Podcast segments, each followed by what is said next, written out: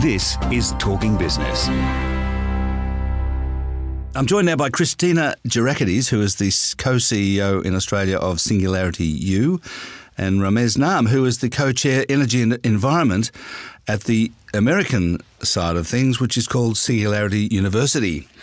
Um, just to cl- cover this, uh, in America it's called Singularity University, but in Australia Singularity U because you can't use the term university here. Is that correct? That's correct because we're, we're actually not an accredited tertiary institution. The ideology behind that is that things change so quickly um, and we can adapt our courses, we can adapt the trainings very quickly. We don't need to wait for the accreditation process that, um, that can take some time with the universities. Right. So, um, so you've deliberately not chosen to you've chosen not to be accredited, not that you couldn't get accreditation. Is that is that fair to say? Yeah, I think that's a fair enough comment to say. Yeah, so accreditation is a is a long process, uh, and we find with the speed of change um, happening in the world at the moment, the exponential way things are changing, that that if we were to create courses and have them accredited, uh, then we would be actually holding ourselves back um, with the learnings that we, we that we really want to distribute. Right. So, what do you do? Can you explain that? Sure. We hold um, a variety of events. So we have a variety of organisations that are attached um, to the organisation. We have volunteer chapters that create conversations around what exponential change is and how we can use technologies to better life for everybody. So, um, our mission, if you like, is to empower, inspire, and educate people around um, exponential tech and how the converging technologies uh, can be used to create to create solutions to some of the global grand challenges. Right. So, but are, uh, in America or here, are you a, a, sort of a tertiary educational institution? So we don't have a four-year program. What we do is we take business leaders, government, people in nonprofits, and so on, and in the span of days or weeks, uh, really educate them on how rapidly technology is changing and what's coming in the near future, and things like artificial intelligence, robotics, self-driving cars, the future of energy. Uh, so that's it's a much faster uh, pace of change and a much faster program than going to a university. And it's not uh, an either or. Of course, the vast majority of people that come to a Singularity event have a university degree already, uh, but the world has changed so rapidly. If you got your degree even four or five years ago, things have changed a lot. Right. So um, uh, you're a for for profit company. That's right, isn't it? Yeah, we're uh, in the U.S. We're a B corporation, which is a for-profit company that has a social purpose. And in Australia, we're a, we are a for-profit company again with a social purpose. We're very young. We've just um, achieved country partnership uh, in in September 2019. So we're we're very young. We are actually going to go for um, B Corp accreditation. Some of our other country partners are actually operating as not-for-profits. They've been going for a little bit longer um, than we have.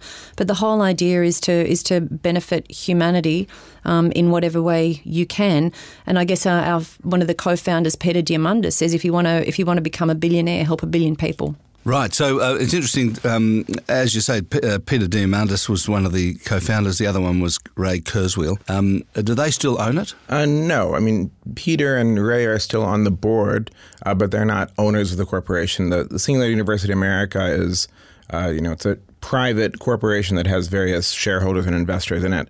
But again, we're this uh, relatively new structure called a B corporation or a benefit corporation, which means that our our corporate uh, charter uh, is very much mission oriented. That the corporation, in addition to trying to make a profit, is really uh, by law and by its own documents that govern it, uh, driven around a purpose of uh, helping to address some of humanity's largest challenges? Um, I guess the name comes from or is associated with Ray Kurzweil's book uh, published in 2005 called The Singularity is Near, which was a big book at the time, uh, I recall. And, and, he talked about the singularity being the moment when machines became more intelligent than human beings. Is, is that. Um, uh, does that kind of inform what you're about to some extent? Not exactly. it doesn't sound like it the way no. you were talking. I mean, I think the the deeper issue, the, the term singularity is older than Ray, but the deeper sort of discussion there is what we think of as exponential technologies. And what does that mean? It means any technology that is uh, constantly doubling in price performance. If you think about a computation in your pocket right now, most likely you have a supercomputer, and it is you know a million times more powerful than the most powerful mainframe computer on planet Earth uh, 20 or 30 years ago. So that's a technology where every 18 months or so, the amount of storage or computation you can buy for a dollar doubles.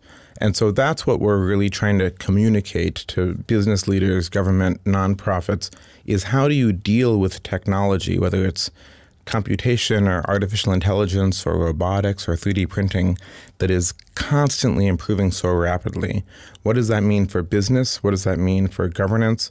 What does that mean for our ability to help lift the billion poorest people on earth into a better quality of life? And I guess the other, um, to add to that, the term singularity. Uh, we're a very collaborative organisation. We have partners, you know, in 172 um, chapters around the world. We have eight country partnerships. We're in multiple countries around the world.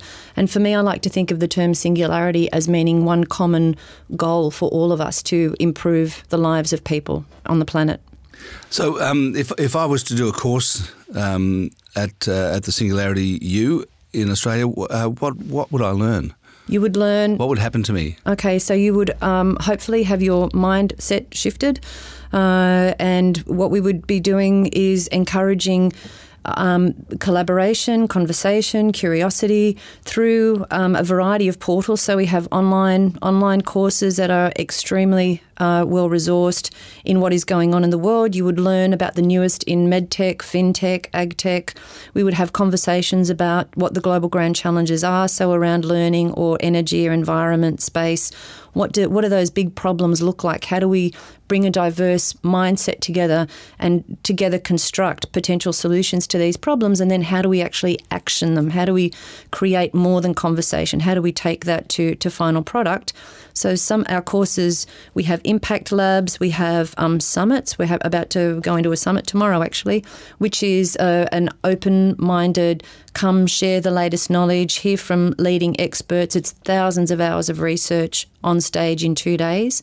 What is it that you can learn and then adapt and adopt into your own organisations to help your organisation stay ahead of the curve? Would I come away from that uh, optimistic or feeling challenged? by what's going on? Yeah, I think the vast majority of people who come to a Singularity event uh, leave optimistic, uh, but also aware of challenges and threats.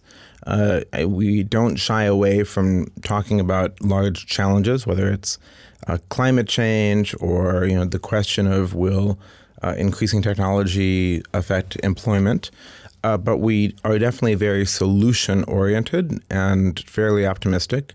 So I think people that I know, and I've had you know tens of thousands of people have have been through courses that I've spoken at, leave generally optimistic, but also aware of the need to make changes, whether it's in their organization or in their nation.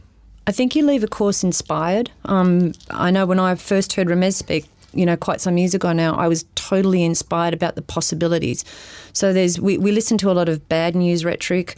We're also very much about bringing the good news and the good stories to people as well. So there's so much potential and so many wonderful things happening in our in Australia. There's amazing startups working on quite fluid and, and, and wonderful projects that are going to help so many people first nationally and then globally that we like to share um, that information and we like to, to bring them to the fore. But there's as much good news, if not more. Actually, there's more good news than bad news. The bad voices just have a have a louder presence at the moment. Just thinking about um, that Ray Kurzweil book, um, to what extent do you talk about artificial intelligence and uh, what uh, what it's likely to do to the world? Oh, we talk about artificial intelligence quite a lot, actually. And I think our perspective is that it is first and foremost a tool that we can use. And, you know, tools can be used for ill and can be used for good. Uh, for the most part, humanity has managed to use its tools to make a better world.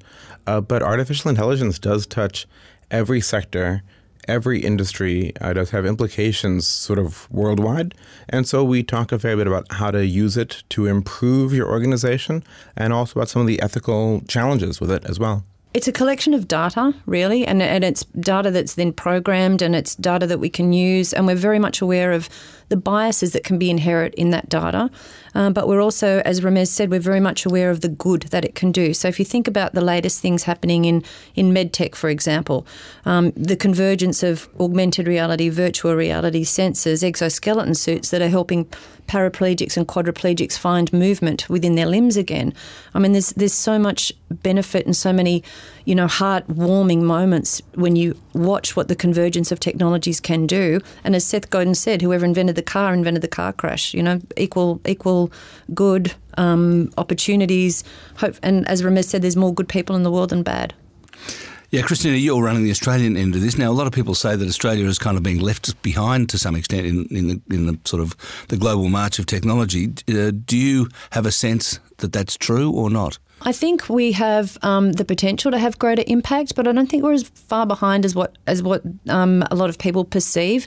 And it's funny that you say that because what I find, um, I go to a lot of innovation conferences, um, particularly in, in Boston and San Francisco, and they look at us sometimes and they go, my God, you guys are so far ahead of us. And I go, that's an interesting perception, you know, because we perceive ourselves to be so far behind. Uh, I think the what we want to do is give us a louder voice on a global stage, so that more people know the product that is coming out of our country. We have some amazing startups, scale ups, organisations here that are working on remarkable things. You know, there's a there's a, a mining company who's actually done some research and reduced carbon emissions underground before they before they actually surface by three percent, and when you multiply that um, to the effect that it can have on climate, it's quite remarkable, and that's happening in New South Wales, Australia. Uh, that brings me to a final question. Ramez, your specialty is um, energy and environment. Um, I guess that means you talk a lot about climate change? I do talk a lot about climate change, and I talk about how technologies like solar power, wind power, energy storage, electric vehicles are plunging in cost. And so I talk a lot about how innovation in those sectors means that the transition to a clean economy is inevitable, uh, and that it's really a matter of uh, when and how fast, not if, at this point, and what that means for investors, for nations like Australia that export coal today. Very, very interesting. Well, it's been great talking to you. Thanks a lot for coming in. Thank you, Alan. Thank you. I've been talking to Christina Gerakiteys and Ramez Naam from what's called Singularity University in the United States, but Singularity U in Australia.